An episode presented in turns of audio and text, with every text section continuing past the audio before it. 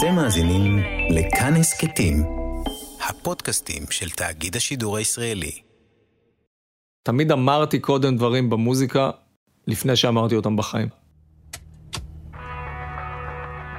היי, hey, אתם על שיר אחד, אני רומטיק, והפעם הסיפור של עברי לידר ומרי לנצח. הדמות מתוך השיר מרי לנצח היא לבד. היא נורא נורא רוצה את האהבה הזאת. היא מרגישה שלא משנה כמה פעמים היא תצא לבר ותחזור עם הבחור הזה, תמיד היא יודעת שבסוף זה יתפרק, כי יש איזה משהו לא בסדר. אני חושב שזאת הייתה התחושה שלי באותה תקופה. הדבר הזה שיש איזה רצון, ואתה לא יכול לממש אותו, אתה לא יכול להגיע אליו.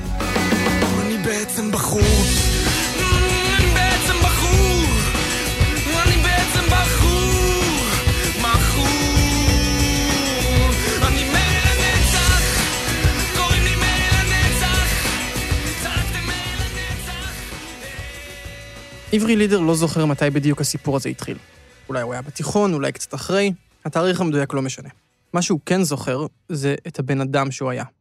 הייתה לי חברה בתיכון, וכשכבר נהיינו ביחד, אז היא אמרה לי שבמשך שנה או שנתיים היא הייתה רואה אותי בבית ספר, וכאילו רוצה לדבר איתי, אבל מפחדת שהיא לא תבין מה אני אומר.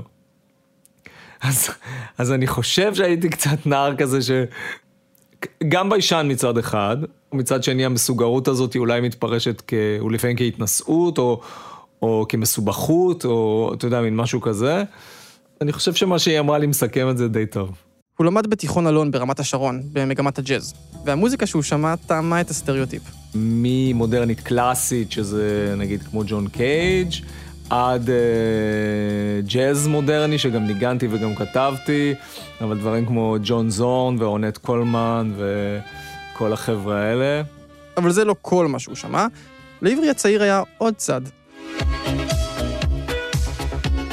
מפופ הכי trashy, Modern Talking וסמנטה פוקס ואתה יודע, and the list goes on. כאילו נגיד השיר שאני חושב שהוא השיר הכי טוב בעולם, הוא Sweet Dreams של יוריתמיקס. זה שיר שמצליח בשניים שלושה אקורדים, ליין ו- ומילים כל כך מדויקות ומלודיה טובה, להגיד איזה משהו כזה עלינו כבני אדם פשוט נורא, וזה הכי קשה בעולם לייצר את זה. אז הוא שמע גם את זה וגם את זה, אבל השאיפות המקצועיות שלו לקחו אותו לכיוונים אחרים. והחלום שלי היה לא להיות זמר, אם אנחנו פותחים את זה. אני לא שרתי בתיכון, וזה לא, היה, לא הייתי מהילדים האלה שגדלים ונורא חולמים להיות זמרים. חלמתי לכתוב מוזיקה לקולנוע, בעיקר, ורציתי לנסוע ל-UCLA וללמוד שם ולפתח קריירה כזאתי. ולכן, חוץ מלנגן, הוא גם בילה המון זמן מול מסך הטלוויזיה. התעניינתי במי הבמאים המעניינים, מי עושה דברים מחתרתיים, מי עושה דברים כאלה off mainstream, אתה יודע, דברים שהם לא קולנוע אמריקאי, מלראות Eraserhead של דיוויד לינץ' ולראות פזוליני, וכאילו, אני חושב שבתור נער מאוד עניין אותי הדברים האלה שאתה לא רואה בטלוויזיה כשאתה פותח. דברים כאלה, אנשים שעושים דברים קיצוניים יותר. ויום אחד הוא נתקל בסרט איטלקי בשם מרי פרסמפרה. אין לי שום מושג איך הגעתי לסרט הזה. יש שם אה, נערים, אה, נערים במוסד אה, לנערים בעייתיים, עבריינים, ואחת מהדמויות זה נער כזה שהוא נער מאוד בעייתי, הוא בתהליך של להפוך להיות, הוא בחורה, הוא קורא לעצמו מרי. מרי היא טרנסג'נדרית שנקלעה לזנות, והיא מגיעה לאותו מוסד באשמת תקיפה, אחרי שהגנה על עצמה מפני גבר אלים. ויש לו איזה מונולוג קורע לב כזה על השונות שלו ועל ה... על החיים שלו. Vecchio. אני לא אישה שיכולה להביא ילדים, היא אומרת. אף איש לא יכול להינשא לי. אני חולמת שיום אחד, כשאהיה זקנה, עם שיער אפור, קמטים ואימפוטנציה, אולי אז אוכל לנוח. והוא אומר שהוא יהיה מרי לנצח. אז אני חושב שהדימוי הזה נורא נורא נשאר אצלי. אני חושב שמה שנורא גרם לי להזדהות עם הסרט הזה בתקופה ההיא של חיי, שבסופו של דבר הייתי כמובן הומו, אבל לא, לא לגמרי אומר את זה לעצמי בפה מלא, זאת אומרת כן מתעסק עם זה עם עצמי, אבל, אבל עוד בודק את זה נגיד, ובמציאות שלי לא בודק את זה בכלל, אז כאילו רק ביני לבין עצמי בעולמי הפנימי, ו... למרות שבניגוד לדמות של מרי, נגיד לא, הקטע שלי לא, לא עניינו אותי נגיד בגדי נשים, או להיות בחורה, אבל אני חושב שמה שמשותף שם זה השונות, תחושת זרות, תחושה שאתה נמצא עם אנשים שלא מכירים אותך עד הסוף. ואני חושב שמשהו בצורך שלה להגשים את הפנטזיה שלה, והתסכול באי היכולת להגשים את הפנטזיה. הוא המקום שבו אני מזדהה איתה נורא, או הזדהיתי איתה נורא בגיל הזה. אז אני חושב שנגיד אני יכול לראות סרט כזה כמו מרי לנצח, והמילים שאומרת הדמות הזאת במונולוג המרגש הזה, נוגעות אצלי בכל מיני מחשבות ורגשות ותחושות שסגרתי בכל מיני פולדרים, סביר להניח, מגיל 6 עד הרגע הזה. הסרט הוביל אותו אל הקלידים. זה שיר מאוד גרוב אוריינטד, אתה יודע, אין בו הרבה הרמוניה, יש לו שלושה ארבעה אקורדים, זה, זה, וההרמוניה היא מאוד מאוד סטטית.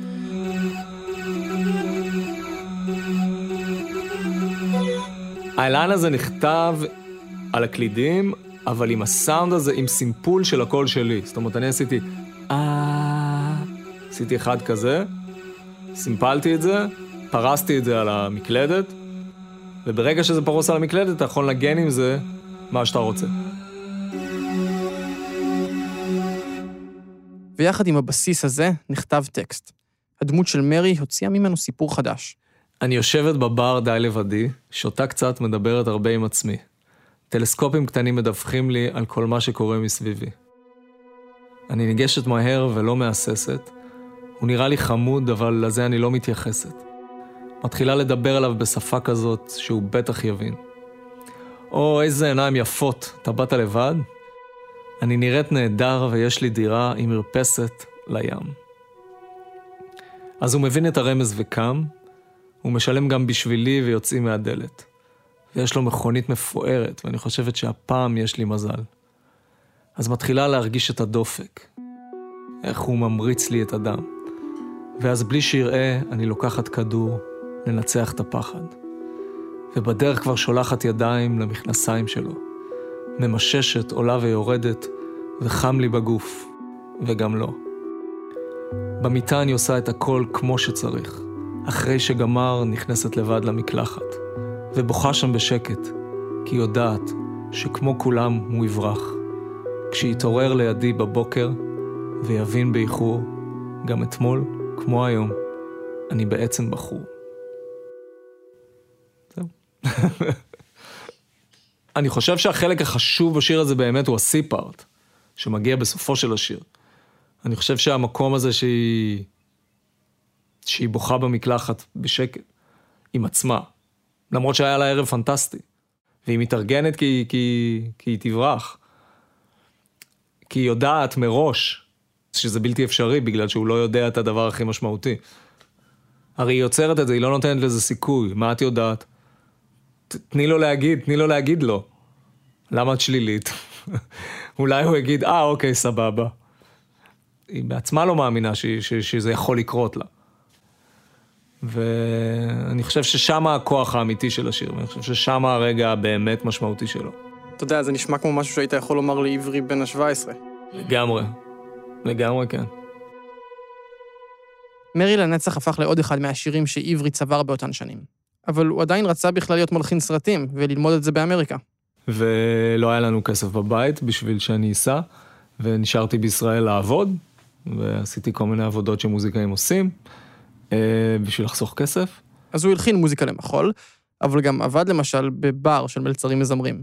ואני כמובן לא חשבתי שאני יכול לזמרר כמוהם, והם כולם שרו, ואני הייתי הסאונדמן שלהם, אני ישבתי ליד הקונסולה והייתי מכוון להם את המיקרופון ושם להם את, הם היו אומרים לי איזה שיר הם רוצים שאני אשים, אז uh, זה היה עבודה אחת, הייתי, הייתי עוזר טכנאי באולפני זזה קצת, עזרתי פעם בסשנים של, אה, של אה, מרגלית צנני, אני זוכר שעשיתי לה קפה, כל מיני דברים, אתה יודע, כאלה. ובזמן הזה פתאום גם התחלתי לשיר את שיריי, אני מבין שזה מין דבר כזה שאני אוהב לעשות. ברור לי שאני רוצה לנסוע ל-UCLA ושאני חוסך בשביל זה כסף, אבל במקביל גם אני שר את השירים שלי ומופיע איתם ו-God knows what's gonna happen. את השירים האלה שהצטברו, עברי הקליט על קסטה, ושלח לחמו. אני ישבתי במשרד, בדרך כלל היו שולחים לי בדואר קסטות. במקרה הזה איזה בחור צעיר פתאום הופיע ונתן לי את זה. זה אודי הניס.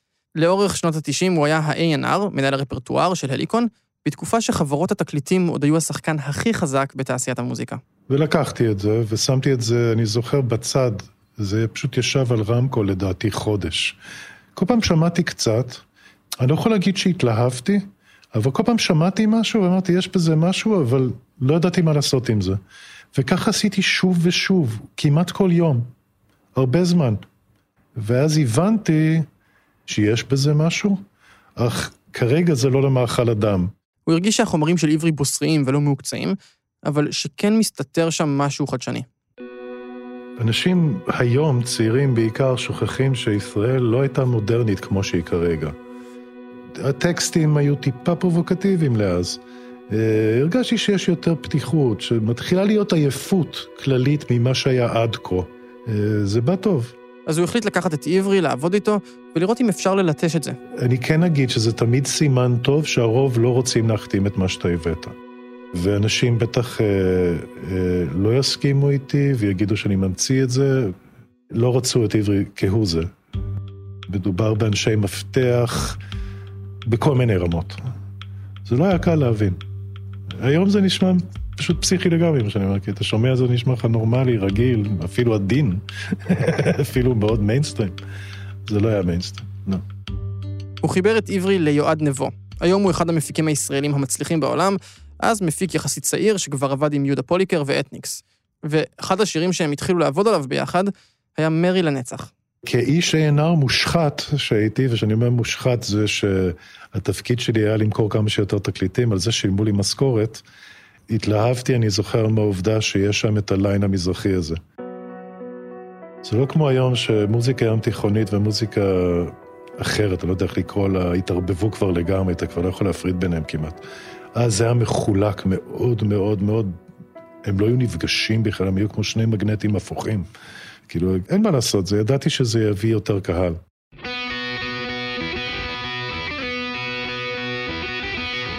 יש בליין הזה משהו טיפה מזרחי. זה יועד נבו. זה היה גם כמה שנים אחרי שעשיתי את אתניקס. זה היה, רציתי לקחת את זה לכיוון הזה, כי יש משהו בגיטרה שהוא יותר עוצמתי ומתרגם טוב לבמה.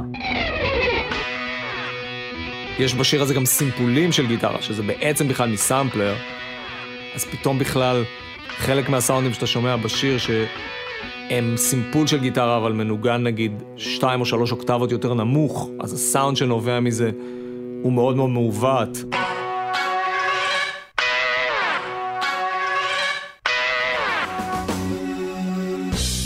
במרי לנצח זה שילוב של מתופף, של אה, גלעד שמואלי, ביחד עם לופים שרצים על זה בנוסף.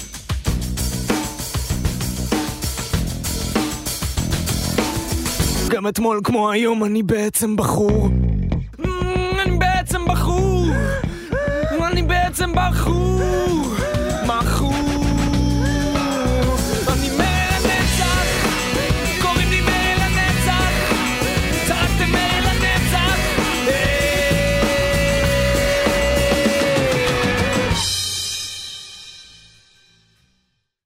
אחרי תקופה של חזרות וניסיונות, הליקון החתימו את עברי על חוזה לשבעה אלבומים. מלטף ומשקר, אלבום הבכורה של עברי לידר, יצא בסוף 97. צלצלה אליי מישהי מהליקון, לי, יש לי פה מישהו שיעניין אותך לשמוע. זה העיתונאי, גל אוחובסקי.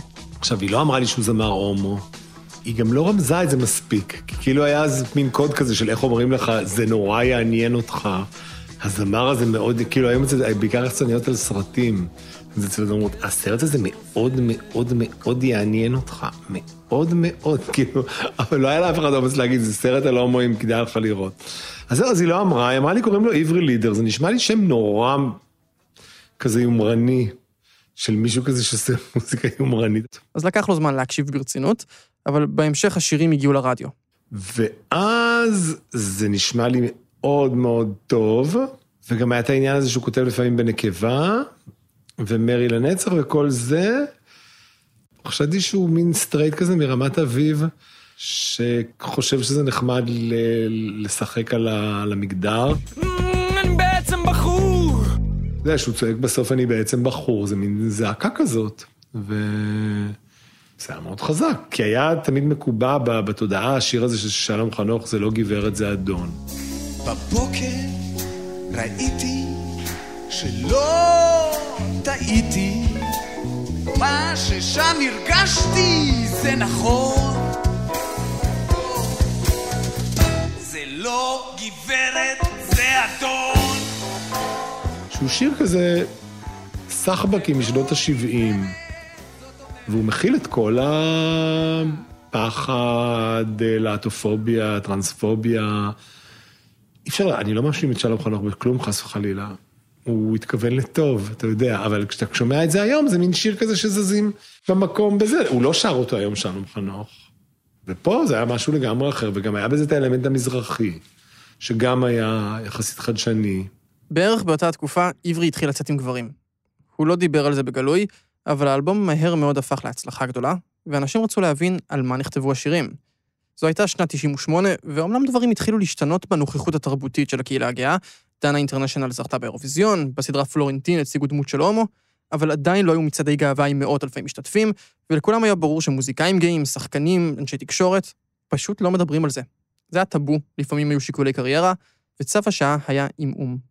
נתתי רעיונות כל הזמן, ורצו לעשות איתי רעיונות, אבל אני נורא סבלתי ברעיונות האלה, כי הרגשתי שאני לא יכול להגיד שום דבר על שום דבר.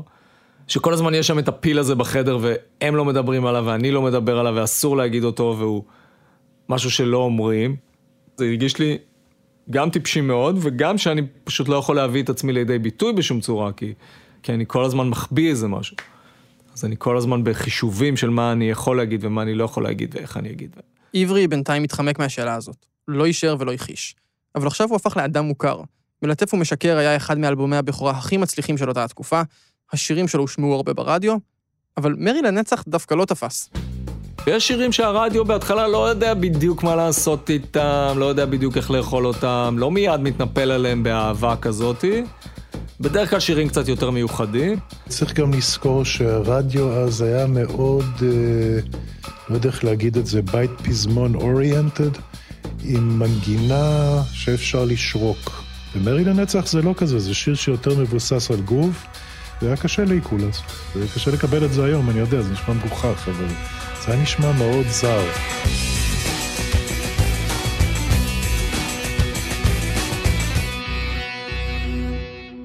אבל זה לא היה סוף הסיפור של מרי לנצח.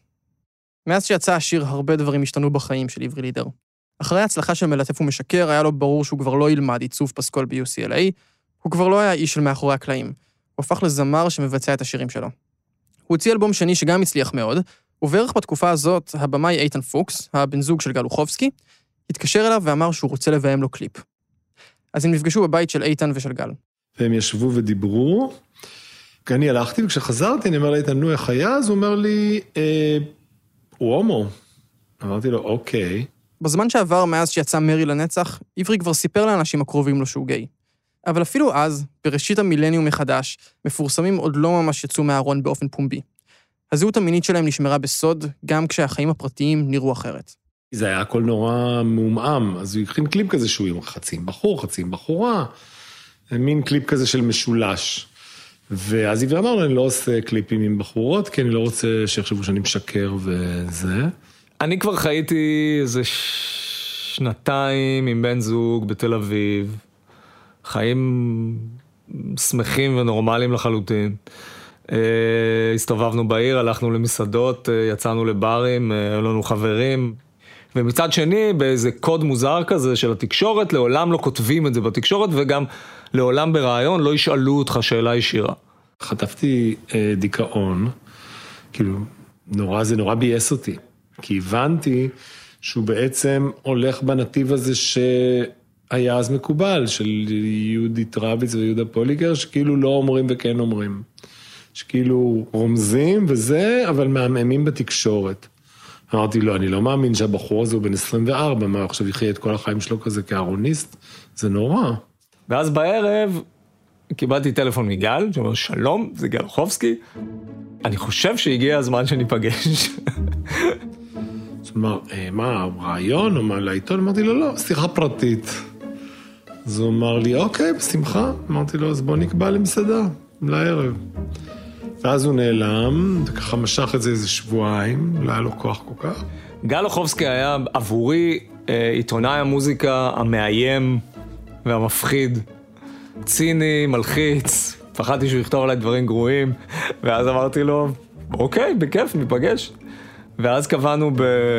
במסעדה, ואז אמרתי לו, שמע, באתי לפגוש אותך כי אתה איש צעיר ואתה הולך לחיות עכשיו את כל חייך, ואני רוצה שלפני שאתה בוחר, תדע שיש עוד אופציה. זאת אומרת, האופציה הזאת של פוליקר ו- ויהודית רביץ, של להיות בארון ורק לרמוז, היא לא האופציה היחידה. אנחנו אמנם לא זמרים, איתן ואני, אבל אנחנו מחוץ לארון, אנחנו חיים באושר ואושר, זה לא פוגע בנו, ובעיקר זה עושה אותנו יותר מאושרים. ואני חושב שאתה צריך לשקול את אחת, שתי האופציות האלה. ואז הוא נורא התעצבן עליי ואמר, אני לא בארון. אמרתי לו, מה זה נקרא אתה לא בארון? אסור לכתוב בעיתון. הוא אמר, זה לא עניינו של העיתון. אני, המעריצים שלי יודעים, או כל מיני משפטים כאלה שאנשים צעירים אומרים כשהם בארון.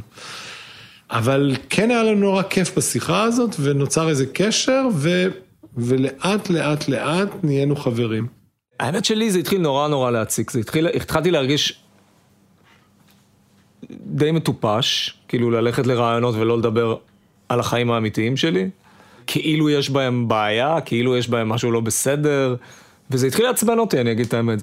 ולפני התקליט האנשים החדשים אני אמרתי, די, הכל כתוב שם, הכל ברור, זה תקליט על עולם חדש, על אנשים חדשים, על חברה חדשה, על בן אדם חדש ו- ו- ו- וחופשי, וזה לא ייתכן שאני אתנהג בקודים המיושנים והמצחיקים האלה, שבו אומן אמור להחביא את אה, זהותו המינית. זה היה נראה לי ממש פרודיה.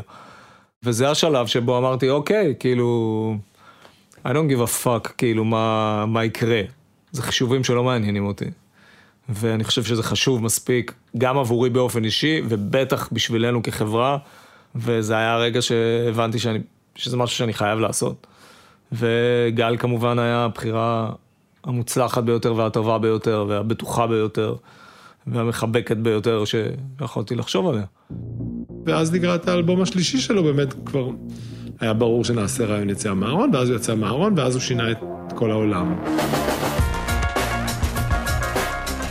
זה קרה בסוף 2001, בריאיון לגל אוחובסקי במעריב. מוקדם יותר באותה השנה, קורין עלל יצא מהארון בריאיון בטלוויזיה, וכשעברי עשה את זה, זו הייתה הפעם הראשונה שזמר צעיר ומפורסם אומר את זה באופן מפורש. יציאה מהארון היא דבר סופר חשוב כבן אדם, ולאומנים היא סופר חשובה, כי היא משחררת אותך להיות מי שאתה, ולדבר את עצמך, ולא ללכת סחור סחור, ולא ללכת מסביב. זה היה כאילו משהו, מהלך משנה תודעה. אין לאנשים הרבה הזדמנויות בחיים לעשות מהלכים כאלה. עברי עכשיו לא היה רק זמר מצליח, הוא הפך לאייקון של הקהילה הגאה. וזה היה הרגע שבו כל התנאים הבשילו לשובה של מרי. זה קרה יום אחד בשנת 2003. במקרה, אני הייתי באיזה בר, ושמעתי שיר של ריטה, שלא מאוד אהבתי את הגרסה המקורית שלו, ופתאום שמעתי אותו בבר הזה, ועפתי עליו. והבנתי שזה רמיקס, ואמרתי שאני חייב לגלות מי עשה את הרמיקס הזה. והתקשרתי למחרת לאלי קון, שהיא הייתה גם חברת תקליטים של ריטה וגם שלי, אז הכרתי את כולם, ואמרתי להם, "ת- תמצאו לי בבקשה, כי אני לא שמעתי את זה בשום מקום, זה לא יצא לרדיו, זה לא יצא לשום מקום, תמצאו לי בבקשה מי עשה את הרמיקס הזה לשיר הזה של ריטה. והם מצאו לי ואמרו לי, כן, זה בחור שקוראים לו הנרי, הוא עשה את זה, לא השתמשנו בזה, אמרתי להם, קודם כל, אתם טיפשים, וב', אני חייב לדבר איתו. והלכתי אליו הביתה, פגשתי אותו, היה לו אז אולפן בבית של ההורים שלו ביפו, בחדר. עבדתי אז על איזושהי תוכנה הזויה. אני זוכר שבזמנו עברי אמר לי, "בוא, אני לא מאמין שאתה עובד על התוכנה, זה היה כאילו משהו הכי חובבני שיש. והשתגעתי ממנו. הוא היה נראה לי אחד האנשים הכי מוכשרים שפגשתי בחיים שלי, אני חושב את זה עד היום. וזה מדהים מה שהבחור הזה עשה עם כלום. אתה יודע, היה לו מחשב אחד ישן, עם תוכנה שאף אחד לא עובד עליה. הוא ממש כלום, כלום, כלום, והוא הוציא תוצאות מדהימות. הנרי נולד עם השם אלי מזרחי, אבל כולם פשוט קראו לו הנרי. הוא היה אז בתחילת שנות ה-20 שלו, אבל כבר אחרי סיבוב בחו"ל. זה היה קצת מוזר, כאילו התנצלתי בפניו שאני לא ממש מכיר הרבה דברים שלו כשהוא דיבר איתי. ואמרתי לו, הנרי, בוא נעשה ביחד, אה, בוא נעשה משהו. ובאחד המפגשים הראשונים האלה, עברי השמיע לו את מרי לנצח. שמעתי את השיר וזה היה כזה, בום. פשוט במרי זיהיתי איזשהו אה, משהו ערבי כזה שהוא יכל להתפוצץ ברמה שהוא לא התפוצץ בעיבוד המקורי שלו. כאילו, אתה יודע, היה שם איזה רפרוף למין מוזיקה מזרחית, אבל זה לא היה אום כולתום שעשיתי ממנו אחר כך.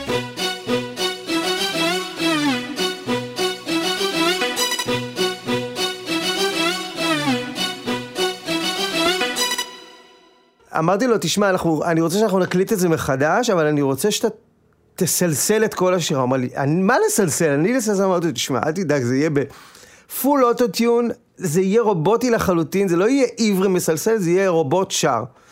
הלכתי אליו אה, הביתה, ואז התחלנו. אני נראית נהדר ויש לי דירה היא מרפסת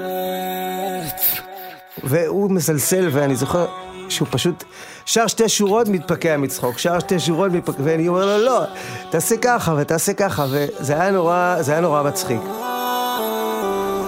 במיטה אחרי שגמרת נכנסת לבד למקלחת. בוכה שם בשקט ויודעת שכמו כולם הוא נפרח כשהתעורר לידי בבוקר אז הוא יביא באיחור גם אתמול כמו היום אני בעצם בחור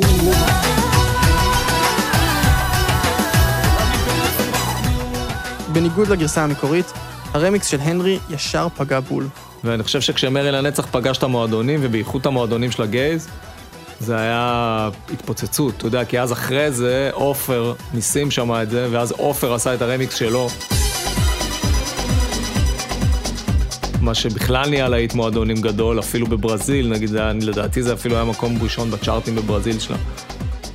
המשמעות של השיר פתאום קיבלה קהילה, היא קיבלה אנשים, היא קיבלה כוח, וזה היה מאוד מאוד מאוד חזק, וזה באמת העלה את השיר אה, למקומות חזקים בתודעה. וזה היה הרגע שמרי לנצח הפך להמנון של הקהילה הגאה. ברגע שעופר בעצמו, ובכלל המסיבות של עופר והתרבות הזאת נהייתה מיינסטרימית, ענקית, כל התחושות האלה זולגות לשם, כי אני לא חושב שבסופו של דבר אלה תחושות שרק אה, הומואים ולסביות יכולים להרגיש. אני חושב שבסופו של דבר, מתישהו בחיים לא מרגישים שייכים, או מרגישים קצת מוזרים, ואם מישהו יאהב אותנו, ואם אנחנו ראויים לזה.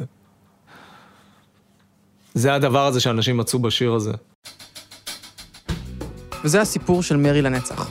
שיר שכתב נער מסוגר ומבולבל, על חוסר היכולת לחשוף את מי שהיה באמת.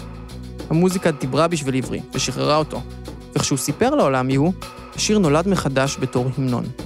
ואולי, יום אחד, יגיע גם תורה של מרי, ושל כל מי שעדיין נאבקים ונאבקות. יצא לך לחשוב פעם מה, מה קרה איתה אחר כך? מה קורה איתה היום? הרבה פעמים, הרבה פעמים. לפעמים גם חשבתי לכתוב, לכתוב להמשך. אה, מה זאת אומרת מה קרה לה? היא יושב ראש האגודה. איזה שאלה. היא יושב ראש האגודה והיא חיה עם בעלה ושלושה ילדים. זה ברור. במושב אגב. בתקופתי, אני אהיה סאחי עם ילדים, אתה יודע, ברמת אביב. יכול להיות שהיום הייתי כותב את זה אחרת. מזל שכתבתי את זה אז. אתה יודע, עם הסוף שהיא לא מאמינה. היום היא מאמינה.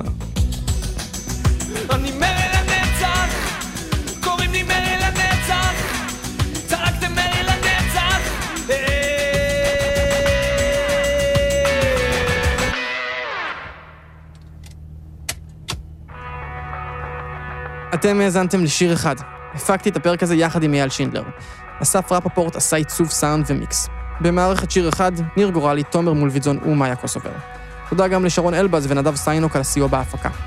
החומרים מתוך ההקלטות המקוריות של מרי לנצח באדיבות הליקון. תודה רבה לתמי סטמרי וזהבית לגלי.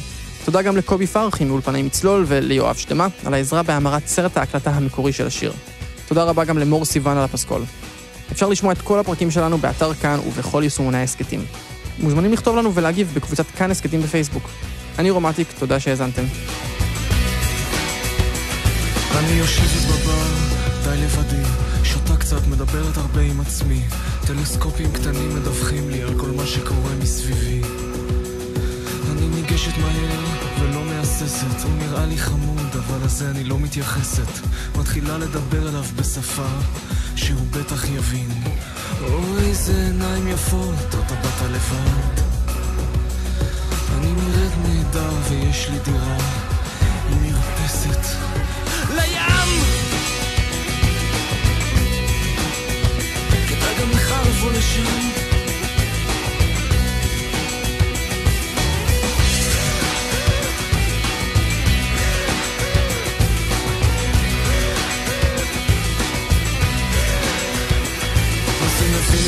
הרמז וקם, הוא משלם גם בשבילי ויוצאים מהדלת.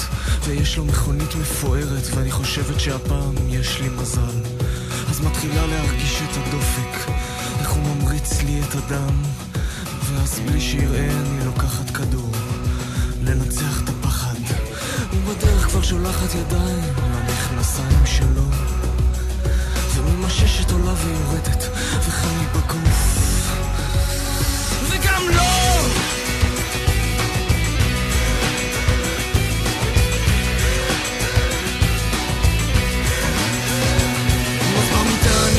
הכל כמו שצריך. ואחרי שגמר נכנסת לבד למקלחת.